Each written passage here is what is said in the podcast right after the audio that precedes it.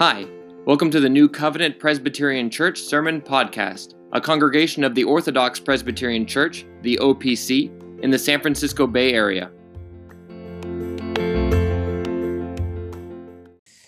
Amen. Brothers and sisters, please remain standing and open in your Bibles to Deuteronomy chapter 27.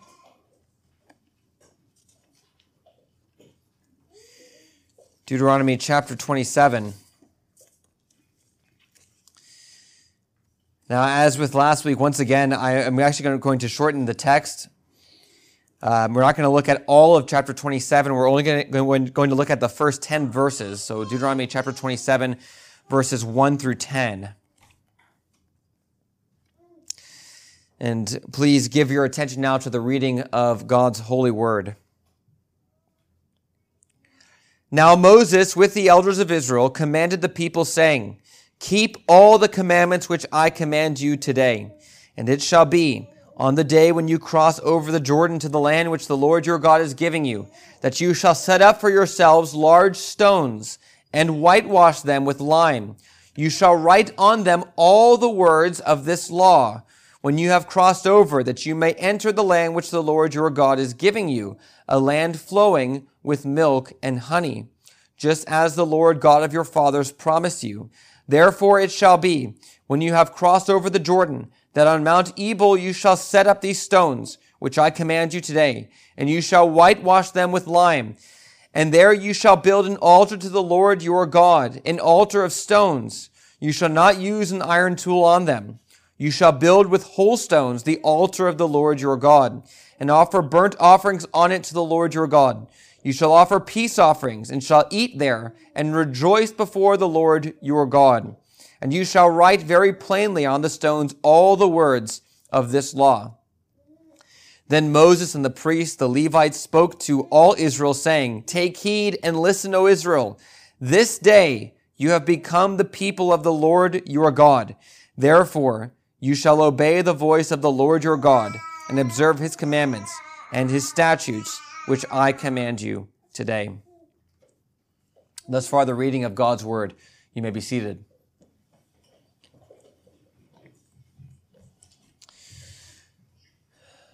Let's pray. Oh, Father, how we do pray that you would open up our eyes, that we would see beautiful things in your word here, even as we think of the establishment of your covenant and the relationship that we bear to you. Help us to see, O Lord, that even though we do not have the same covenant ceremony in our own day, that yet everything in this covenant ceremony is instructive for us. For we, Lord, fundamentally relate to you by covenant in the same way. And therefore, Lord, help us to see the importance uh, of this particular passage, and particularly, Lord, the glory of your Son, the Lord Jesus Christ, as the sacrifice which fully establishes the new and everlasting covenant which we enjoy with you from now even to all eternity. For Lord, we do ask this in the name of Jesus. Amen. Amen. Well, brothers and sisters, last week we looked at the end of Deuteronomy chapter 26, and we saw that fundamentally all of Deuteronomy is covenantal. That it's not first and foremost a book of laws, it is a book that contains laws, but the reason why there are laws in the book is because God is establishing his covenant with his people. And the laws happen to be an important part uh, of that covenant. But fundamentally, fundamentally, the book of Deuteronomy is a book that describes how God and his people relate one to another. And so there are two sides to this covenant as we saw last week. There is God and his pledging to bless his people, which he does in the context of the covenant. And there are the, there's the people's pledge to God that they will in fact obey him. Now, in this particular passage, Moses moves on from describing the covenantal nature of the relationship between God and his people to describing the actual ceremony whereby God's people are formally set aside as such, where they are formally set aside as the people of God, where they take God to be their God, and where they themselves become God's people.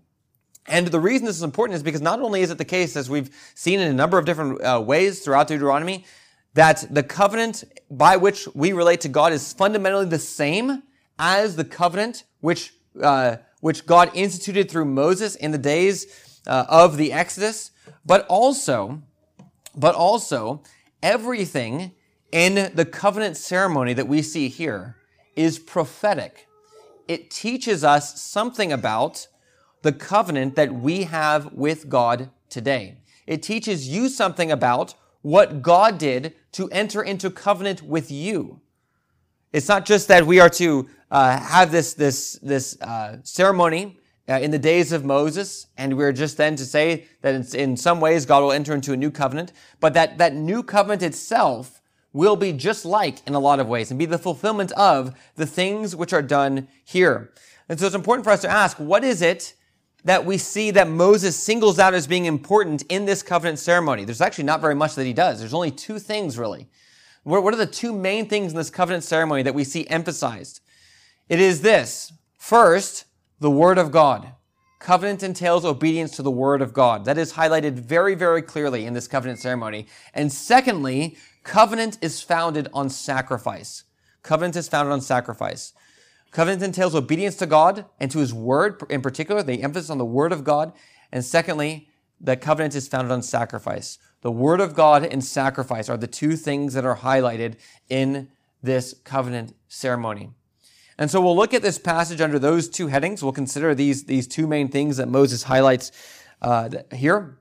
That is, again, uh, the, the Word of God. We see this particularly with the, with the stones which are whitewashed so as to be able to write on them and that then all the words are written on these stones. So the word of God is highlighted in the ceremony. And then secondly, the ceremony is, is fulfilled, it's completed, it's consummated by the offering of sacrifices. So we'll look at uh, the sacrifices that are offering, showing uh, again these two things that God establishes his covenant with his people uh, by sacrifice, and he establishes it such that there is an obligation for the people of God to obey the word of God.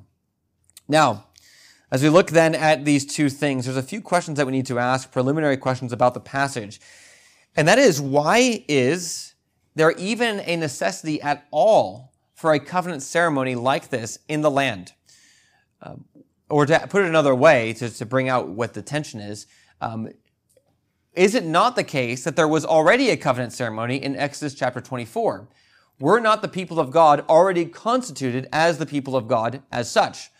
Did that not already happen when the people of God came to Mount Sinai and Moses sprinkles the blood of the bull on the people and says, This is the blood of the covenant. You are now, uh, therefore, the people of God. What is the reason for this covenant ceremony? And what is the relationship between this covenant ceremony and the one that happened at Mount Sinai? Now, in order to understand the reason why this is so important, the reason why there is a need for another covenant ceremony, we have to think about the context of what happened immediately after the people of God went into uh, that first covenant in Exodus 24. The, it's important to note that the very next thing that happens, in terms of the narrative story, is they, the people immediately broke that covenant. They immediately broke the covenant. Now, it's eight chapters later in the book of Exodus, but if you remember, chapters 25 through 31 are simply instructions of the tabernacle. They would have been given very quickly. Within 40 days, or even less than 40 days, Moses was up there for 40 days. Within 40 days, the people of God broke that covenant. They broke that covenant. So now there's a, a, need to enter into another covenant with God. And we see even further that the people of God, even after God said he would forgive them of their sins, he still brought them to the promised land. And then again they disobey and they're unwilling to go into the promised land. And therefore God says, all of you will die in the wilderness. And that dying in the wilderness, the people of God understood was something of a casting off. That was something of uh, a breaking of the covenant. And this is why, for instance, in the book of Joshua, when the people of God cross over the land, they need to be circumcised. The, the implication is that during the wilderness years, nobody was circumcised. That old generation that was circumcised died. And because the people of God were in the wilderness, and in some ways outside of the covenant of God, in some ways, as we'll see, in some ways outside of the covenant of God, they did not actually circumcise uh, the, all the males until they crossed over into the land. Because it was understood at this point that, the, that fundamentally the, the time when the people of God were entering into covenant with God was going to be when they crossed over the Jordan and took possession uh, of the land. Now, the, the question to ask at this point would be, uh, is it not the case, though, that the people of God were still the people of God in the wilderness? Was it not the case that Um, you know, they were still his people. Were they no different from the Philistines, say, or, or the Amorites, or any of the Canaanites that they were going to go over to dispossess?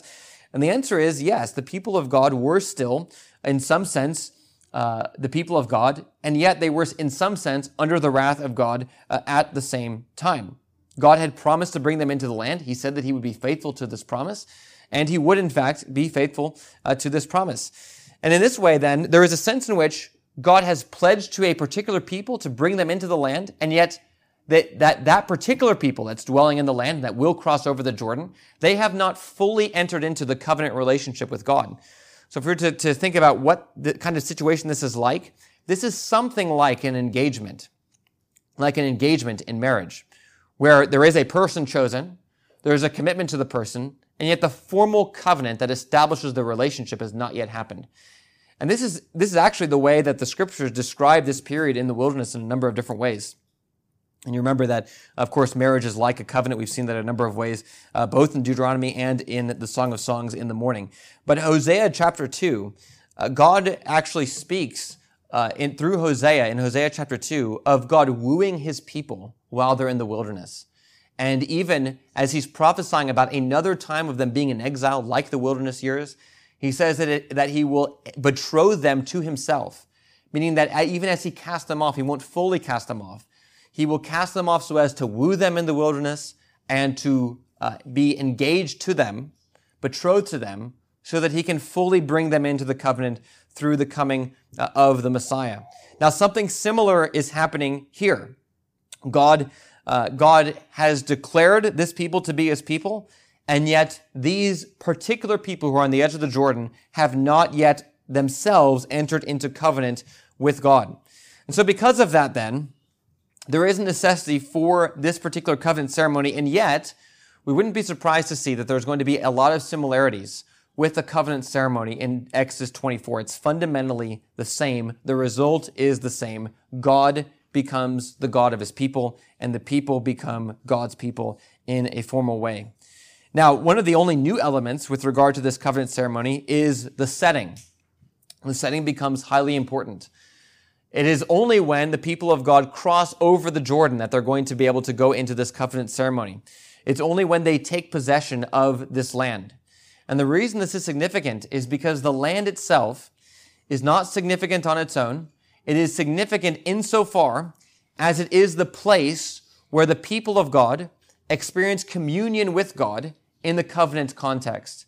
And in order to show the importance of the land as such, that it will in fact be the place where God dwells with his people, the covenant ceremony is only to be done when the people of God take possession of that land. So they take possession of the, the land, which is to be a picture of salvation, just as we take possession of the covenant promises through the Lord Jesus Christ, and then they enter into the covenant with God. Now, those are all the preliminary things to discuss. The people of God then must uh, must wait until they cross over the land, and then they will enter into covenant uh, with God. Now, again, there are two things that are mentioned, two things that are highlighted in this covenant ceremony. The two parts to it. The first is the emphasis on the word of God. Notice in the text, in verses 2 and verse 4, verses 2 and 4, that there are to be great stones that are to be taken, and they are to be set up in the, for the ceremony. They're to be whitewashed, so to be uh, with lime, so they're going to be white. They can be written on, and then all the words of this law are to be written on them. And this is to be then a part of the ceremony. Now, this actually was an ancient practice the, the writing uh, of words with regard to a covenant or some other important document on large stones or, or, or a stela, as they're called. Uh, this was an ancient practice. And, and if we were to ask, what is it that was written on the stones? Like, would there, would it have been possible for all of the book of Deuteronomy to, to be written on these stones? The answer is, in fact, yes. Um, there, there were stones, there are stones that we have found of ancient civilizations uh, where there have been documents about as long as Deuteronomy and the number of stones that it would take uh, to write the entire book is actually not that, that great. So the idea here is that when Moses says all the words are to be written on these stones, that it actually is all the words. So when the, when the people of God come and they have this ceremony, there is going to be all around them these stones that have all of the words of Deuteronomy. The, the summation of the final words of the greatest prophet that Israel has ever seen that details for them all of the doctrine about how they are to relate to God, recounting all the history of salvation to this point, all of the obligations of the people of God that they have to Him, and even prophecies about how they are going to be saved finally from their sins when the Messiah comes. All these things would have been all around them as they enter into the covenant with God. Now, the significance of this then, what would be the significance of having uh, this, this, all of these words of Deuteronomy all around you? The significance is to highlight the absolute importance of the Word of God to being in covenant with Him. That when you take God as your God, you are committing yourself to obeying and treasuring the Word of God as it's been given. And this would have been brought home very pointedly to the people of God as they enter into covenant with all of the words of Deuteronomy put uh, on these stones all around them. This is again a common thing in the ancient world. One of the things that we see in ancient covenants is that the, the covenant document itself, there had been some uh, mechanism of preserving this covenant, some way to preserve the document, some, uh, some uh, kind of circumstance that would have been set up where the, where the, both parties of the covenant could review the document, they could read it. And here we have the entire book of Deuteronomy functioning in this way for the people of God. This was to be the way in which the relationship between God and his people are defined. And so it's important again that we, we note again what it is that we find in the book of Deuteronomy. I've mentioned some of these things, but just to remind you, uh, the book of Deuteronomy is not just a series of laws. It's not the purpose of Deuteronomy, as we've said a number of times. It's not just to give you, you should do this, you shouldn't do this. It does have that, and that is an important part. But remember, and we know we've been going through Deuteronomy for some time, but remember, if we go back to the beginning, uh, Deuteronomy begins with four chapters that recount the history of salvation to this point. And Moses then basically preaches in chapter four and shows the significance of all these things for the relationship of the people of God uh, to to him. He extols the greatness of the salvation that they've that God has accomplished in the Exodus, highlighting over and over again God's grace and the sinfulness of the people. If you remember, then the great expounding of the first commandment, which takes six chapters. Moses highlights over and over again the grace of God. The reason why you're to love God with all your heart, soul, and strength is because God was merciful and gracious to you. He brought you out of slavery when you kept sinning against Him. Even after you were brought out, you did nothing but sin, yet God was gracious to you over and over again. He highlights the doctrines of grace, the doctrine of salvation. That is the foundation for every obligation that you have to God. Uh, again, He prophesied uh, the days of the coming of the Messiah. We see this in chapter 4, verses 25 to 31. You'll go off into exile. God himself will bring you back. You'll find God when you seek him with all your heart. We're going to have more prophecies that are going to come uh, in the future with Deuteronomy, particularly in verse in chapter 30. We have uh, the prophecy, the prophecy of the setting of, uh, of a name, of a, a, place where God will choose to set his name in chapter 12, pointing to uh, God being with his people forever. We had the prophecy in De- uh, Deuteronomy chapter 18 of the prophet who would be like Moses, who would lead the people of God and be a savior to them, just as Moses was to the people. All these things we find in the book of Deuteronomy. So as you think of, again, Deuteronomy surrounding the people in this covenant ceremony, you're to ask, what is this? What is, what are the people of God to learn from all these things? What is the main message of Deuteronomy? What is the, the main thing that's taught? What is the, what does Deuteronomy primarily teach? The answer would be, Deuteronomy primarily teaches man what he is to believe concerning God and what duty God requires of man. The same things that we see in Westminster Shorter Catechism 3. The same things that are found in all the Bible.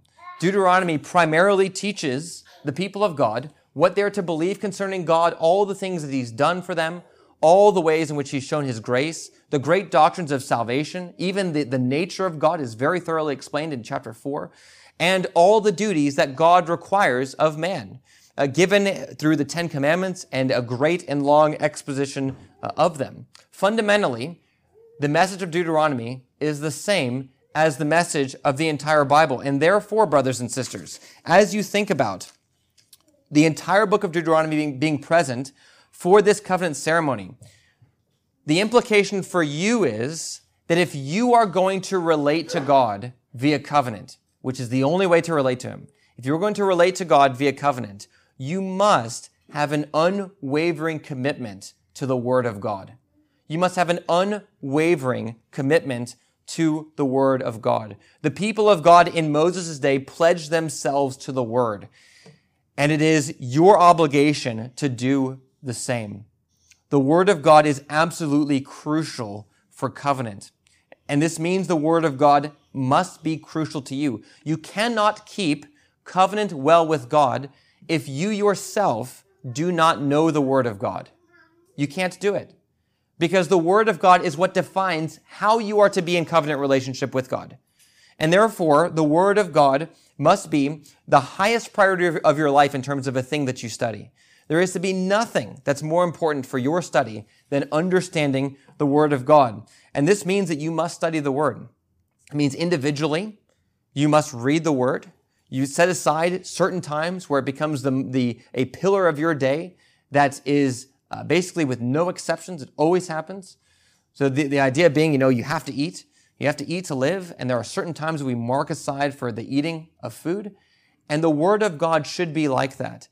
There should be time set aside for you to read the Bible, whether it's getting up early, staying up late, marking it uh, with regard to a particular meal. There needs to be times where you read the Word and that you read it thoughtfully, that you try to learn the Bible as best you can, that you don't read it just as a, as a duty to check a box to say that you've done it, but you read it because you love God and you want to know what He has taught you in His Word about how to relate to Him how you are to know him more, how you can know him more, and how you can obey the things which he has written in this. It means as well that in the context of family, that you are also to be sure, especially you heads of households, that you are, that you make sure that in the family, that there is the study of the scriptures as a family, that you, that you make it, that you make it a, a clear thing that there will be a, as a regular part of the, the, the traditions of the family, the regular habits of the family, that a, there is a regular reading of the Bible.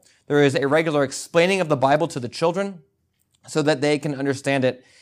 And then, of course, also there needs to be a commitment to the preaching of the word, a commitment to being at worship, a commitment to sitting under good preaching, uh, even to come to the evening service when you can, to review the preaching of the word throughout the week and to apply it to your lives, to think carefully about preaching, uh, to listen diligently, and to, to uh, weigh what is said and then to take everything and to apply it to your life. These are the things that you must do to be in a covenant relationship with God. This is what you uh, commit yourself to being as a part of the people of God. You must be people of the Word of God. The ceremony that constitutes the people of God as such highlights the absolute necessity for, of the Word of God for those who are to be in covenant relationship with Him. And so this is the first thing. The first thing that is said. There is to be uh, these great stones, and the entire book of Deuteronomy is to be written on them. Now, the second thing is that there are to be altars that are set up, and there are to be sacrifices that are offered. So there's this, this link between sacrifice and covenant.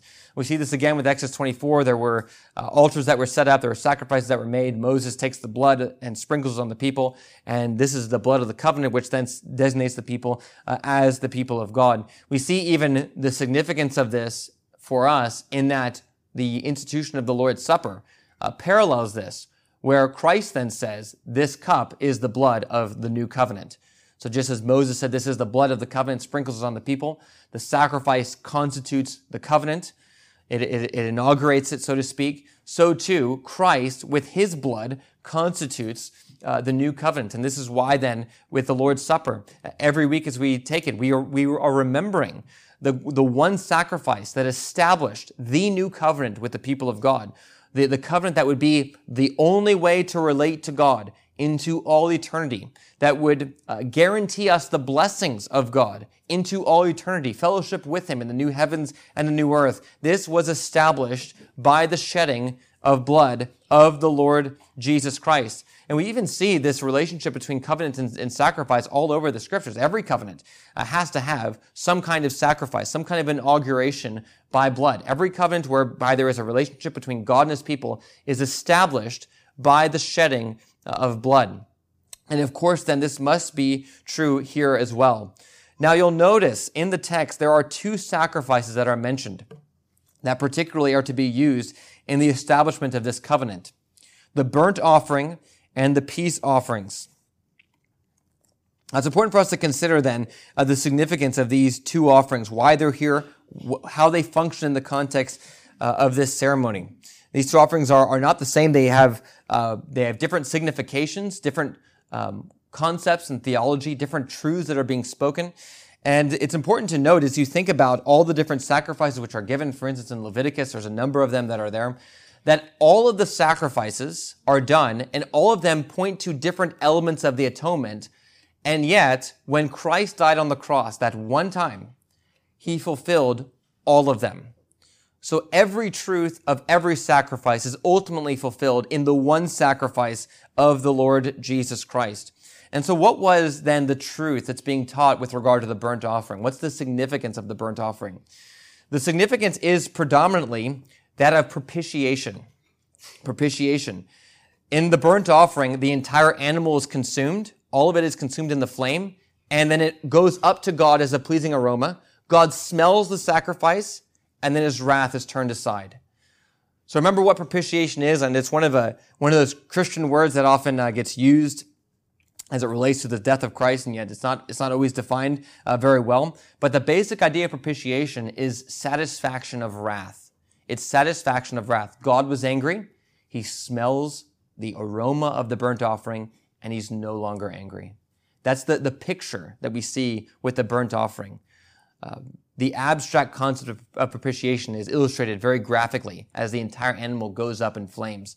And God says it's a pleasing aroma and he'll turn away uh, his wrath. Now, if this is the case, if it is if it is the case that you, in this sense, cannot enter into covenant with God without a burnt offering, without some kind of satisfaction of the wrath of God, then this means that God is in fact angry with you until you have the wrath of God appeased on your behalf by the sacrifice. It's one of the things that shows the universal nature of sin. In that, in the Bible, there are zero people, except for the Lord Jesus Christ, who don't need a sacrifice, and yet who God will say, I'm pleased with you.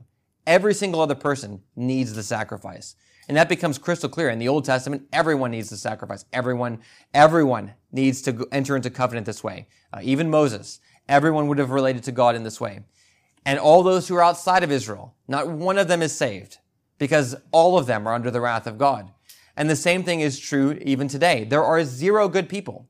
There are zero all of them. You, there's either, there's only two categories of people. There are those who have had the wrath of God satisfied on their behalf because they are washed by the blood of Christ on the one hand. And there are those who are under the wrath of God on the other. Those are the only two potential categories. And this is what we see with the Lord Jesus Christ. He was the sacrifice, the perfect burnt offering, such that God looks at the sacrifice of his son and he says, I see it and my wrath is now completely expended.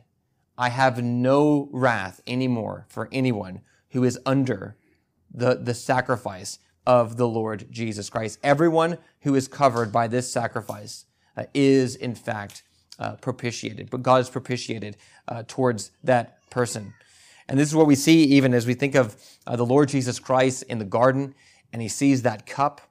If you ask what is in the cup, what's in the cup is the wrath of God the wrath of God is in the cup, and he drinks that cup down to the dregs and drinks all of it, such that now there is no longer any wrath for anyone who is a Christian. And this uh, is the reason then that it is an absolute necessity for all people to become Christians. If you don't, you will spend an eternity in hell, where God will pour out his wrath upon you continually. There are only two categories uh, if you are here and you are not under the sacrifice of the Lord Jesus Christ, this is what's offered. It's a free offer if anyone turns to God. If anyone turns to God in Christ, repents of their sins and believes, you will be covered by the blood of the Lamb and God's wrath will be satisfied. There will be no more wrath towards you. This is what we see in the burnt offering. Propitiation is made. And as the people of God came into the covenant then, they were reminded that the only way they could come into covenant with God is if God's wrath was appeased.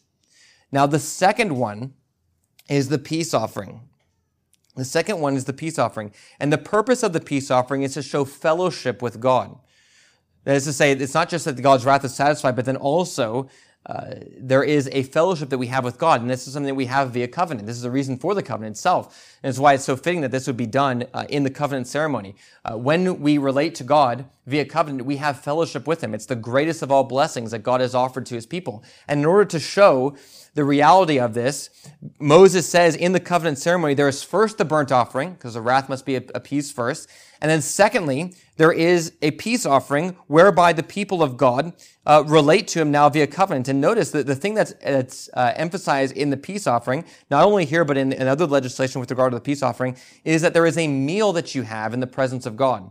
So whereas in the burnt offering, the entire animal is consumed, and the entire animal becomes an aroma to God. In the peace offering, there is in fact a, meal that you have with God. Notice in verse 7, you shall offer peace offerings and shall eat there. Eat of the offering there is the idea, and rejoice before the Lord your God. So those who enter into covenant with God then, uh, by that sacrifice, whereby the, the wrath of God is atoned, by that sacrifice you also enjoy great fellowship with God. And this is, of course, fulfilled in the Lord Jesus Christ as well. It's even the reason why, with regard to the Lord's Supper, the elements themselves point to the death of Christ. Uh, that is by that sacrifice that we now enjoy covenant fellowship, the meal with God. This is what is seen uh, in the peace offering. And this is actually something that we see all throughout biblical covenants, even ones that are not made with God. There's always a meal that the two parties share together. Because the idea is that, there, that the forging of this relationship, no matter what kind of relationship it is, that there is a kind of fellowship that you celebrate uh, in the context of the covenant ceremony. And here with, with God, then it's appropriate that there would be a peace offering that's made. A peace offering whereby it becomes clear that the people of God have access to God and they have fellowship and communion with Him. And this is what's offered in Christ. If you think about what is offered in the gospel of the Lord Jesus Christ, what is offered is fellowship with the triune God that you would have fellowship with the triune God. And this again shows the absolute necessity for all people to become Christians. Because God has made you for himself. He's made you for himself such that there is nothing that can satisfy the soul except for God. You are made in God's image because you are made for fellowship with God. If you are living outside of fellowship with God, there will always be an emptiness. There will always be an emptiness because that emptiness is fulfilled when you commune with God, when you are in fellowship with Him, when you are enjoying Him forever. And so the sins atoned for, if you think of the logic of, of these sacrifices, and they're always logical in terms of the order of them, uh, in terms of the logic of these sacrifices, the sins are atoned for. The, the sins are atoned for such that the wrath is satisfied. But that's not the end in and of itself. The end is table fellowship with God. And therefore, the burnt offering is always followed uh, by the peace offering, that you might have communion and fellowship with the triune God. Now, this is the covenant ceremony. This is the covenant ceremony. These are the two things that are highlighted the word of God and the sacrifice whereby the covenant is, is instituted whereby the people of God are formally set apart as such. And notice in verses 9 and 10, we see the result of the ceremony kind of spoken in advance, but to be formally, uh, be formally set into motion when the covenant ceremony is actually performed. That it's at this day, at this day, meaning once the ceremony is done, at this day, you have become the people of the Lord your God. And therefore you shall obey the voice of the Lord your God and observe his commandments, his statutes, which I command you today. This is something of uh, uh, like the wedding ceremony. Uh, once this ceremony is done, uh, then the people of God are formally constituted as the people of God. And notice again the order. There is an obligation. The people of God must say that they will obey the covenant. Uh, and yet, the obedience to the covenant comes after the relationship is established. That's something we, we touched on uh, for, a for, a long time uh, last week, so I won't go over it again. But notice the idea is that the relationship is established by grace, and it's established without any need for obedience before the relationship is established. But the constituting of the relationship does bring upon obligations, just like in a marriage. Uh, the wedding happens, and it's only once the wedding ceremony happens that the formal obligations that are seen in the vows of the marriage are obligations on both parties within the covenant. So you enter into, into the relationship wholly by grace, and the obedience that is necessary is only necessary because you are in this new relationship uh, with God. Now, in light of all this, brothers and sisters, the question to ask is this Are you truly part of God's people and a member of the covenant? Do you truly relate to God via covenant? And is that evident in your life by your commitment to the Word of God and your resting for salvation on the one sacrifice of the Lord Jesus Christ? Now, there are two ways we can talk about covenant membership. And, and one, and it's visible and, and invisible, outward and inward. In some sense, everyone who's a member of a church, in a real sense, everyone who's a member of a church is a member of the covenant. You are a member of the covenant if you are a member of the church. And that carries with it great blessings and responsibilities, great blessings and great responsibilities. And yet, this outward membership in the visible covenant, this visible membership, so to speak, will not save you. It will not save you. It is necessary, but it is not sufficient. The thing that is sufficient is repentance and faith, that you are resting for your salvation, not on yourself, you don't try to justify your own actions before God. You say, I am a worthless sinner. And apart from the Lord Jesus Christ, I have no hope. I, and, and I look with all of my hope, I look to the Lord Jesus Christ and the sacrifice that he has made on my behalf. And I, as one who is a true member of the covenant, am committed to living in accordance with the word of God, to learning that word and obeying that word. That is what a true member of the covenant does. And I ask you, brothers and sisters, is this you? Is this you? Are you relating to God via covenant? Not just outwardly, but inwardly. Remember that everything in the covenant ceremony in the Old Testament is prophetic. Everything points to the way in which you are to relate to God. There is one sacrifice, there's one word that's been given, and may it be, may it be that you would be found on the last day to be a covenant keeper and that you may enjoy the blessings of the covenant, particularly that of eternal life in the presence of God. Let's pray.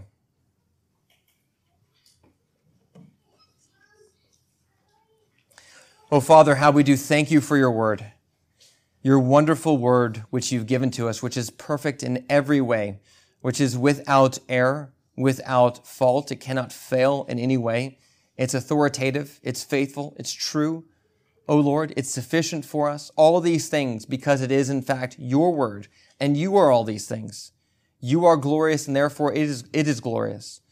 And Lord, we do pray that you would forgive us for not seeing your word as such, that even as people uh, overlooked the Lord Jesus Christ because outwardly he did not appear to be impressive, so too, Lord, so many uh, look over the beauty of your word seeing that it is written by men and seeing no more. seeing missing that your word is in fact your word, that the Bible was written by you and that it is perfect in every way, uh, even though it does speak to us in ways that are not lofty in speech, not overly eloquent for eloquence sake, and yet beautiful. All the parts of it coming together teaching the same doctrine of salvation from beginning to end, being sufficient for your people to build them up, not just the wise and understanding, but Lord, even the little children, building them up in grace and faith, meeting us where we are, and teaching us all that we need to know about you. Lord, we're so thankful for your word. How thankful we are as well for your Son, the Lord Jesus Christ, and for the sacrifice whereby we have entered into covenant relationship with you. How thankful we are, O Lord. We confess ourselves to be sinners. We confess ourselves to have been under your wrath. except for that great sacrifice which fully satisfied your wrath. How thankful we are, O God, and how thankful we are for the fellowship that we have with you that goes so far beyond the peace offering of the Old Testament that we, by the sacrifice of your Son and by the exaltation of your Son, have your Holy Spirit even living in our hearts now. So great is our fellowship with you. Lord, help us to prize these things all the days of our lives, to grow in our knowledge of them, and to be faithful to the covenant relationship that we have with you. For we ask all this in the name of Jesus. Amen.